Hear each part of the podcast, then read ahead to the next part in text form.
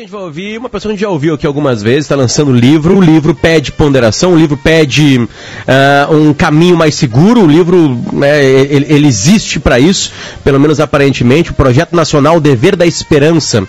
E Ciro Gomes está com a gente. Ciro, tudo bem? Bom dia. Bom dia, um abraço a você. Não sei se é o Potter ou o Davi que falaram. Um abraço a Kelly e a toda a gente querida do Rio Grande que está na nossa Rádio Gaúcha. Perfeito. Quem falou contigo foi o Potter, agora são 10 horas e 15 minutos no sinal. É, conta um pouquinho da, da, da, da, por que, que existe esse livro, Ciro. A gente imagina, obviamente, o porquê, né? Mas é, na, na, da, vindo de ti, a existência do Projeto Nacional Dois Pontos, o dever da esperança, o porquê dele. Esse livro é consequência de uma reflexão que me tem levado a vida inteira, mas que, especialmente nos últimos três anos, me fez circular no Brasil e compreender um pouco mais profundamente, em audiência com os acadêmicos, com os empresários, com os trabalhadores, com os movimentos ambientalistas, os produtores de cultura no Brasil, a juventude, para entender o que, que aconteceu com o Brasil para que nós deixássemos de ser o país que mais crescia na história do capitalismo mundial entre os anos 50 e os anos 80 e de repente entramos numa turbulência absolutamente crítica, do ponto de vista econômico e do ponto de vista político, dos anos 80 para cá, com regimes distintos, com, com, ideologias distintas indo ao poder e quase todos se desmoralizando ou precipitando o país numa crise cujo resultado, antes da pandemia, era metade da população brasileira sadia para o trabalho, empurrado para a informalidade, para, para, para, para, para trabalhar como autônomo, sem nenhuma proteção, ou para o desemprego aberto, mais selvagem da história brasileira. Tudo isso tem uma explicação, eu quero crer que eu achei essa explicação, eu, no livro ela está é, demonstrada com linguagem mais popular possível, especialmente pensando no jovem brasileiro.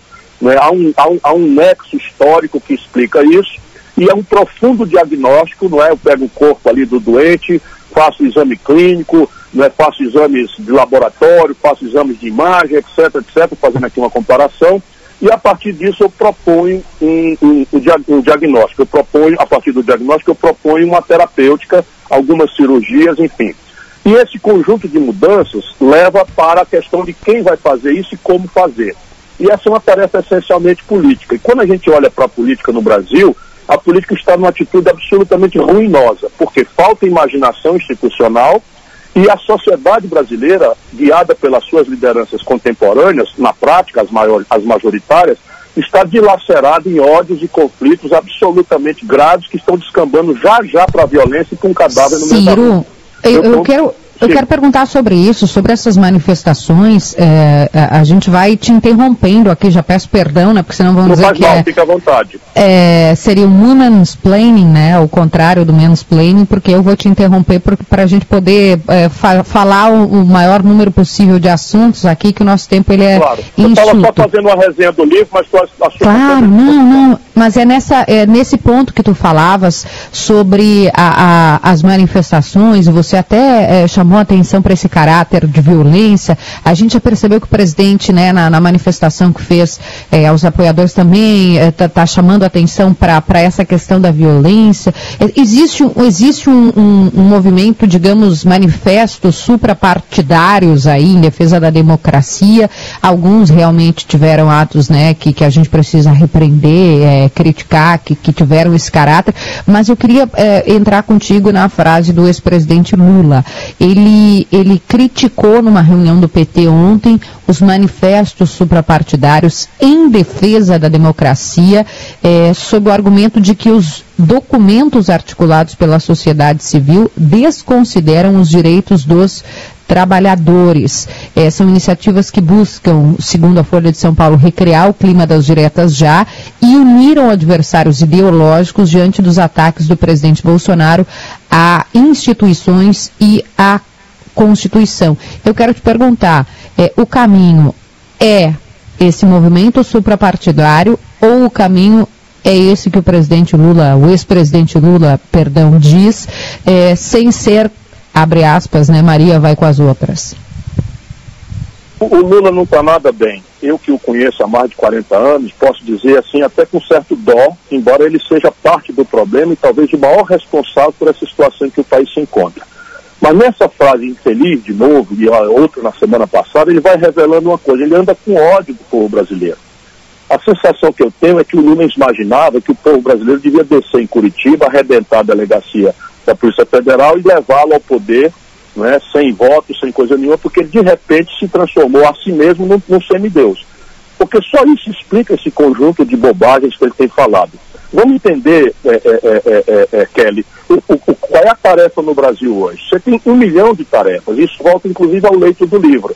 Uma urgente, gravíssima, exige um consenso que não existe no país hoje. Vamos ter clareza e humildade democrática, porque nós democratas temos que respeitar os irmãos brasileiros que votaram no Bolsonaro. Eu, por exemplo, quando perdi a eleição, cumprimentei o Bolsonaro e desejei a ele boa sorte.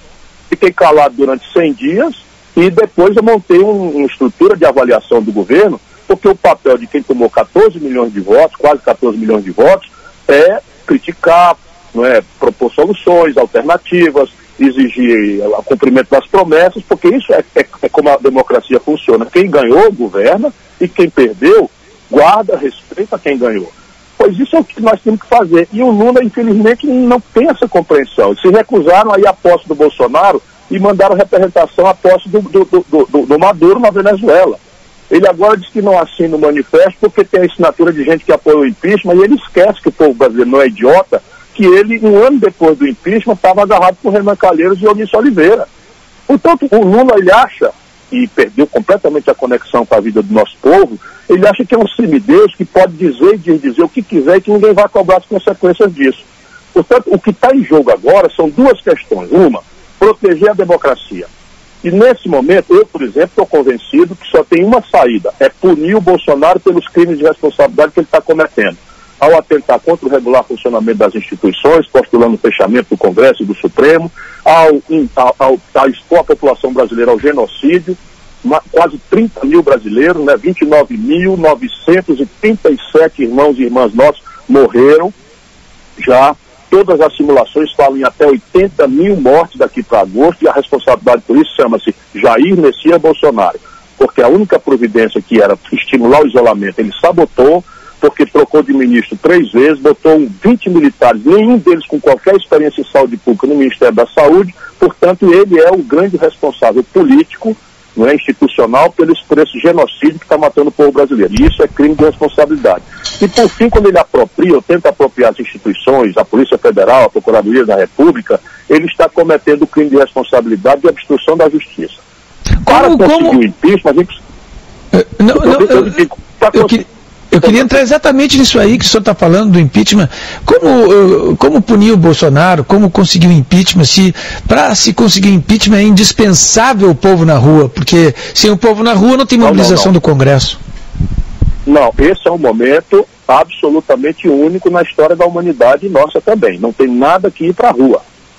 Deixa eu dizer para vocês, a nossa tarefa fica dificultada, mas antes de qualquer coisa nós precisamos proteger a vida do nosso povo.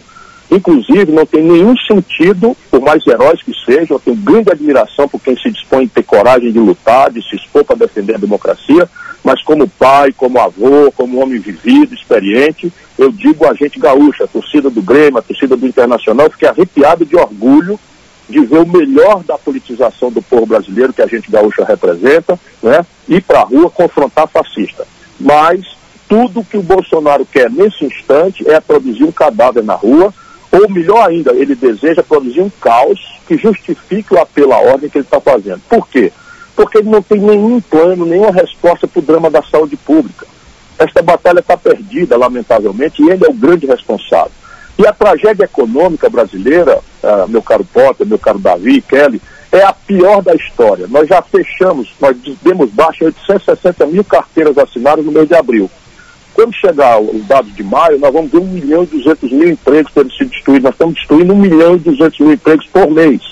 Ali, quando chegar agosto, setembro, 80 mil mortos e a tragédia de uma queda econômica entre 6% e 10%, vão estabelecer um julgamento absolutamente severo da incapacidade, da irresponsabilidade do Bolsonaro. O que, que ele está fazendo? Ele, ele, tem informações, sabe disso que eu estou dizendo, e ele está tentando criar um outro campo de batalha, onde ele troca a avaliação das responsabilidades dele na saúde e na, e na, e na economia por um anticomunismo maluco, por um moralismo de goela, por um enfrentamento de, de, de racismo, ele está galvanizando a supremacia eh, branca imitando. Por quê? Porque o assessor dele é um americano a serviço do Trump, chama Steve Bannon, e os serviços de segurança americana. Então ele está tentando galvanizar tudo isso para tentar criar um ambiente onde ele preserve esse terço de brasileiros que ainda estão com ele. Mas se os brasileiros, né, tirando esses 10, 12% de boçais que tem em qualquer sociedade, se os brasileiros perceberem o desastre que é um, governa um governante corrupto, despreparado, irresponsável e genocida, o, a, a, condição do impeachment ali por agosto, setembro estará dada. Você acha que essa, esse cenário de, de, de, essa, essas cenas de violência, essa, essa quebradeira, né, que, que não, não traduz assim o, o, sentimento pela democracia, né, esse movimento mais radical, digamos assim, isso favorece o governo, né? não sei se favorece a palavra, mas faz a narrativa do, do, do presidente Bolsonaro, é, é, é, na verdade, acaba se voltando a favor dele. Sem dúvida nenhuma. Por mais coragem e respeito, por, por mais amor que eu tenha a esses brasileiros jovens da periferia que estão indo defender o Brasil e a democracia, nesse momento a hora de guardar munição para o verdadeiro enfrentamento. Eu diria que ninguém deve gastar bala agora com defunto ruim né, porque as manifestações para Bolsonaro estavam definhando e ficando radicais e, e, e, muito patéticas. Você imagina aquele grupo de maluco imitando os nazistas com tochas, né, se chamam de 300, não tinha 30, na porta do Supremo. Vocês imaginam esse bando de tresloucado né, tomando conta da, da, das ruas brasileiras com, com, com hidrófobos, etc. Isso daí vai isolando e, e radicalizando, evidentemente. Mas nós não precisamos enfrentá-los nesse momento na rua, porque nós temos outra moral, outra ética. A nossa moral, a nossa ética é proteger a vida. Então não custa nada, tem um pouquinho de paciência, vamos aguentar passar o pico da pandemia, vamos para a internet, vamos, vamos telefonar para os amigos, para os parentes, vamos fazer aquilo que puder ser feito, protegendo a vida. Na sequência, o que for necessário fazer, nós faremos. E não duvide o povo brasileiro, eu estarei na frente qualquer que seja o risco, eu estarei junto com aqueles mais audaciosos se eles tiverem a tentativa, que não creio que haja condição objetiva, de castrar nossa democracia. Basta Sim, mostrar na internet, assinar esses manifestos, que eles vão entender que a sociedade brasileira não vai aceitar. A, a gente, bom, a gente está desenhando aqui cenários possíveis, porque a política brasileira está em, tá em, tá em confusão há um bom tempo, né? É, é, digamos que se passe isso, não, não aconteça nenhum tipo de, de, de retirada de presidente do, do, do, seu, do comando do país. É, como é que se desenha 2022 de, na, na maneira eleitoral? É? Porque a gente não consegue ver, geralmente em crises, né, é, lideranças surgem. Uh, lideranças talvez naturais, lideranças uh, que vêm, a gente não espera e daqui a pouco a, a liderança aparece. Foi assim nos processos anteriores. É, é, como é que o senhor enxerga isso para 2022 se não tiver nenhuma ruptura no país até lá? Que tipo de eleição a gente vai ter? Porque a gente vê a oposição de alguma maneira desorganizada, a gente não vê uma união é, tem tentativas, obviamente, mas ainda não apareceu nada absolutamente orgânico. É, é, é, como é que o senhor enxerga o momento eleitoral para 2022? Olha, é quase impossível, sendo sério, como eu procuro ser, vaticinar o que vai acontecer em 2022. Eu posso, no entretanto, dizer o seguinte: nós estaremos ali no princípio do ano, no, meados de 21, que já é o ano que vem, diante de uma encruzilhada. A encruzilhada é diante de um certo caos econômico, diante de uma certa, uma certa, um certo rancor generalizado pelo luto, pelas mortes trágicas da conta de 80, 100 mil pessoas, que são os estudos das universidades que estão projetados hoje pela irresponsabilidade do Bolsonaro. Há, haverá uma oferta da direita autoritária de um regime forte, né, de um regime que responda com, ao, ao aparente caos com uma oferta de ordem. É ordem de cima para baixo, ordem autoritária. Porém, haverá uma outra larga estrada em que a população vai pedir, pelo tamanho da crise, é, respostas consequentes para os problemas.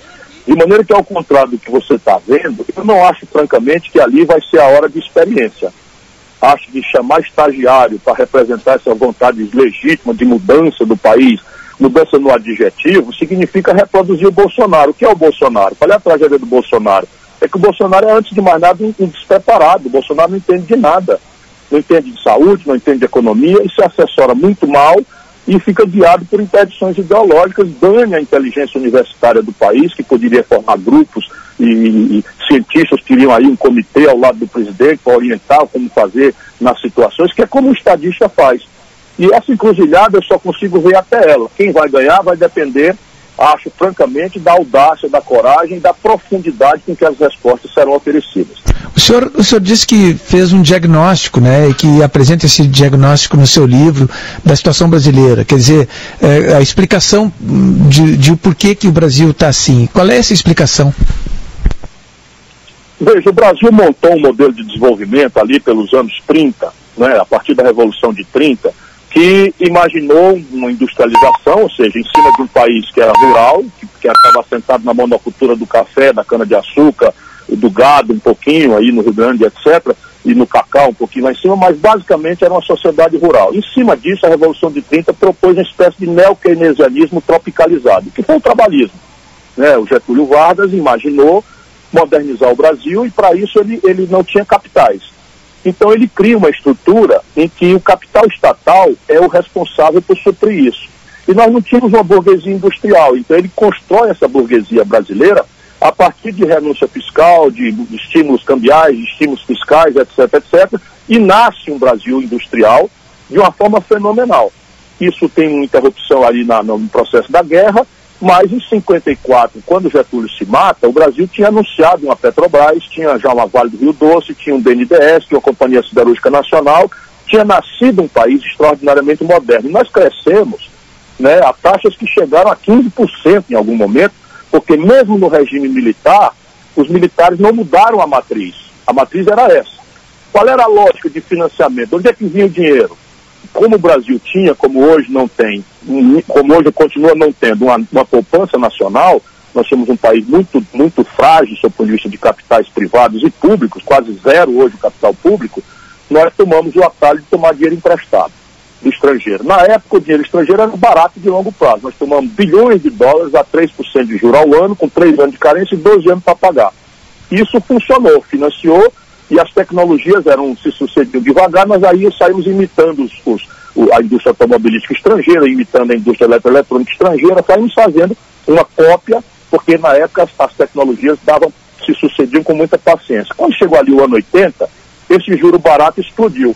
A crise do petróleo explodiu e as tecnologias começaram a tomar uma velocidade monstruosa. E o Brasil quebrou, e de lá para cá nossa política não tem sido capaz de entender isso né? porque nós temos, infelizmente, esse tipo de ciclo. No primeiro momento era o problema da redemocratização, não dava para discutir economia política enquanto o país não tinha democracia, não tinha eleição, e nós fizemos uma agenda e ganhamos.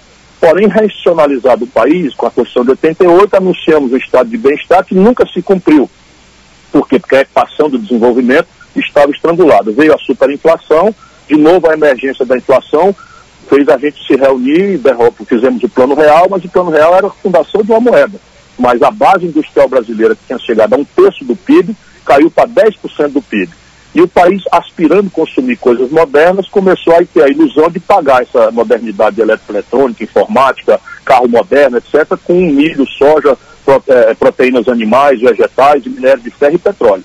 Essa conta não fecha. Cada vez que os, os ciclos internacionais de preços dos nossos produtos tradicionais cai, o Brasil quebra.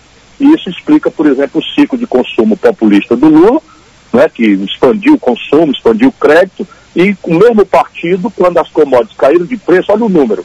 Quando o Lula governava, nós estávamos vendendo um barril de petróleo a 110 dólares e uma tonelada de minério de ferro a 190. Quando a Dilma foi derrubada, o petróleo estava a 30 dólares o barril e o minério de ferro a 38. Então quebrou o país com o mesmo partido e a população se sentiu enganada, o maior estelionato eleitoral da história, né, o desemprego estava em 4, passou para 14, e aquela explosão de crédito virou 63 milhões e 700 mil brasileiros com nome sujo no SPC. E isso nos traz ao tempo presente. Portanto, a grande questão agora é consertar um modelo de desenvolvimento em que a grande tarefa para começar, a sua ponto de vista de bastidor, é construir a poupança nacional né, através de um sistema tributário moderno, através de um sistema mais justo, através de um sistema presidenciário moderno e mais justo, através de um mercado de capitais que realmente permita que pequenos e médios empreendedores se capitalizem sem precisar de tomar dinheiro emprestado aos juros mais caros do mundo. E isso sinaliza para a necessidade de um repa uma repactuação, porque a burguesia nacional, seja porque definhou a indústria, seja porque viciou-se em juro alto, desertou da sua tarefa de, de, de produzir o progresso do país. Então é uma tarefa tão grave quanto aquela que Getúlio encarou nos anos 30. Ciro, a gente a gente está vendo movimentações agora. Eu queria voltar um pouquinho para o tema do impeachment. Uh, só um pouquinho, meu filho. O papai está conversando aqui. Só um pouquinho. Desculpa, Ciro, a gente está em casa. eu tenho um pequenininho de dois anos mal, de idade. Ele de vez em quando aparece aqui querendo participar. Uh, é, tem alguma pergunta para Ciro Gomes? Não, não tem, não tem. Uh, o nome dele é Federico. Uh, uh, Ciro, a gente, a gente, eu quero voltar um pouquinho para o tema do impeachment, né? O, o caminho que, que, se tem para isso ou não, porque isso é uma discussão que existe, né? E também é um gerador de, de brigas, né? Principalmente na internet. Uh, o, como é que, que, o senhor lê agora o Congresso Nacional? E aí eu digo Senado e Congresso mesmo, Senado e, e a Câmara dos Deputados. Como é a leitura que o senhor faz de agora? Porque teve essa movimentação no Centrão, né? Tem coisas acontecendo por ali, mas aparentemente, pelo menos para gente, assim, tem uma, tem uma tá, tá, parado. É um mar absolutamente tranquilo. A gente não vê, mesmo com declarações do, do presidente da Câmara, por exemplo, Rodrigo Maia, não são tão fortes que não vai ter uma quebra é, institucional, institucional no Brasil. Como é que o senhor lê o Congresso Nacional? Porque sem ele não há nenhuma possibilidade, pelo menos por agora, de, de acontecer algo. Qual a sua leitura desse exato momento, dia 2 de junho de 2020, do Congresso Nacional? Olha, mais cedo ou mais tarde, às vezes mais tarde do que o necessário, o Congresso Nacional vai para onde a opinião pública esmagadoramente majoritária aponta. Se não por responsabilidade popular, por demagogia. O que, é que eu estou querendo dizer? Nesse momento, enquanto o Bolsonaro mantém mais de um terço do povo brasileiro do seu lado, nenhuma chance de impeachment prosperar. Portanto, a grande tarefa é a gente humilde, pedagogicamente, construir na opinião pública brasileira a compreensão de que o impeachment não é a solução para um governo ruim, com o qual a gente está frustrado por razões menores. É a punição por crimes de responsabilidade para os quais ele tem todo o direito de se defender e é obrigação da gente demonstrar que esses crimes foram cometidos e assegurar o devido processo legal. Então, isso hoje não está dado no povo. Se não está dado no povo, o, ambiente do Bolsonaro no Congresso ainda é um ambiente em que ele ali só precisa ter um terço. Mas repare o que aconteceu. O Bolsonaro fez uma campanha completamente fraudulenta, explorando a justa queixa do nosso povo com o mau comportamento dos políticos e dizendo que era não política, que ia fazer um governo técnico, que todo mundo ia ser sério, que o combate à corrupção, que não ia ter loteamento de casa, etc, etc. Mas o calor na rua, o que, que já produziu? O Bolsonaro rasgou a promessa que fez, começou a demonstrar o estelionato eleitoral que sempre foi, não é? E está comprando com as velhas linguagens do lulopetismo corrompido ou do Fernando Henriquismo lá atrás, que mobilitou com o nome de presidencialismo de coalizão, aquilo que há de mais corrupto na vida brasileira. Olha o que, que eu vou lhe dizer. Roberto Jefferson controlava os Correios no governo do Lula. O Valdemar Costa Neto, que acabou de receber o Banco do Nordeste, não é, controlava o DENIT e roubava no DENIT, roubava em, em ferrovias no governo do Lula. E o Bolsonaro se elege esculhambando isso e agora está exatamente comprando as mesmas pessoas. Esses dois são condenados. Eu não gosto de ser calun caluniar ninguém, porque tem outros tantos que estão só processados. Esses dois já pagaram a cana. Então são corruptos, fichados, com, não tem negócio de calúnia e tal. E o Bolsonaro está comprando eles com exatamente as mesmas moedas que o lulopetismo corrompido praticou e que o Bolsonaro... E por que, que o Congresso não reage, Ciro, na tua avaliação? Uh, por que, que o, o Congresso o, diretamente... O Congresso está reagindo. O Congresso está reagindo, mas o Congresso não vai reagir com o impeachment hoje, e, e o sintoma disso é o comportamento do, do, do, do, do Maia. Não é? Por quê? Porque um terço do povo brasileiro apoia o Bolsonaro. Quando aconteceu o impeachment do Collor, 8% do povo brasileiro apoiava o Collor. Quando aconteceu o impeachment da Dilma, menos de 6% do povo brasileiro apoiava a Dilma.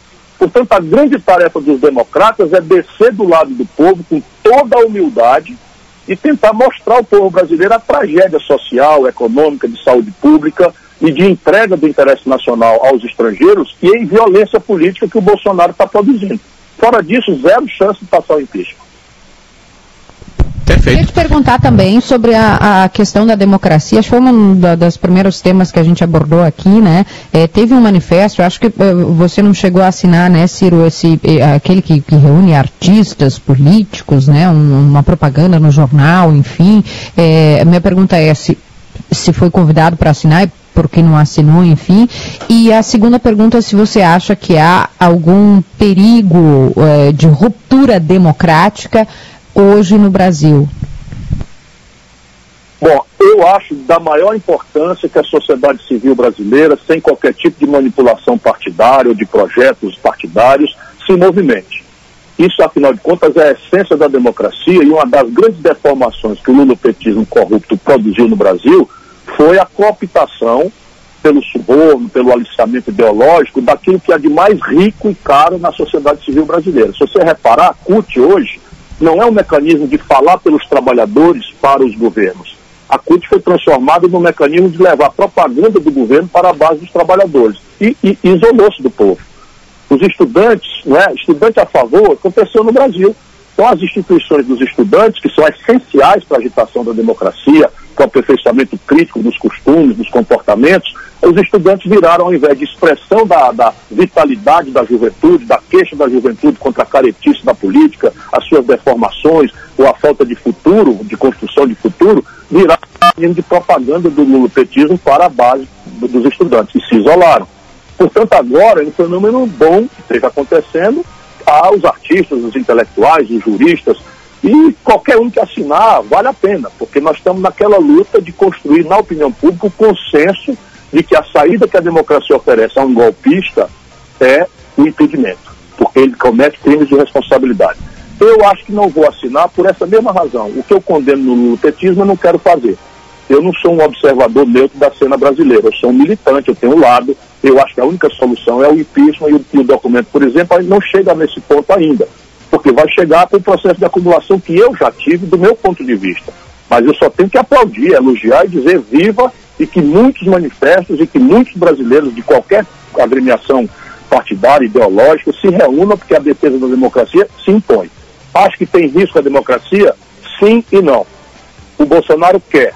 Ele quer a ruptura, ele está cercado de meia dúzia de boçais, inclusive egressos das Forças Armadas, é, reformados, que querem, estão dando corda nele, mas eu não vejo condição objetiva interna Veja, em 64, os quatro grandes jornais ditos da imprensa nacional estavam editorialmente pelo golpe de 64. A classe média brasileira, com Deus pela família Liberdade, e a CNBB da Igreja Católica estavam pela, pelo golpe, a, a, a, com medo do comunismo. Né? E naquela época, a confrontação ideológica da Guerra Fria era gravíssima, tinha acabado de acontecer a crise dos mísseis em Cuba. Portanto, não há condição objetiva hoje, porque a burguesia brasileira não quer uma ditadura, né? a classe média brasileira não quer nem ouvir falar numa ditadura, e para bem aperfeiçoar as instituições, igrejas, etc., etc., ninguém quer esse golpe. E externamente, no passado, né, os norte-americanos rivalizavam com a União Soviética, não tinha negócio de cinza e nem em cima do muro, era, era, era preto ou branco. Não é mais assim na humanidade. Você imagina um golpe militar no Brasil, qual seria a reação da França, da Alemanha, da, do Reino Unido, da União Europeia, da China? Não reconheceriam o regime. E isso exporia o Brasil a como a Venezuela está ou a Coreia do Norte. Numa crise de pandemia como essa, além do mais, a grande questão é por que, que os militares se movimentariam de forma tão arriscada para fazer um golpe, para sustentar um corrupto Bolsonaro e a sua família de ladrões? Se eles fizessem um golpe arriscadíssimo, com todos esses constrangimentos internos e externos, eles teriam pelo menos a, a, o pudor de colocar um general limpo bem intencionado, ainda que reacionário e golpista, mas não seria para defender um regime que é hoje ideologicamente controlado pelo Valdemar Costa Neto, pelo, pelo, pelo Roberto Jefferson e pelos filhos bandidos do Bolsonaro. Ciro Gomes, muito obrigado pelo papo com a gente, bom lançamento de livro e volte sempre. Um forte abraço. Se me permitir, o livro está na Amazon.com e, e, eu queria muito orgulho e alegria se o povo gaúcho pudesse ler esse livro. Ele é um apelo ao debate inteligente que substitui os ódios e os afetos porque só assim o Brasil vai conseguir se reunir ao redor de uma coisa esperançosa. Perfeito, muito obrigado.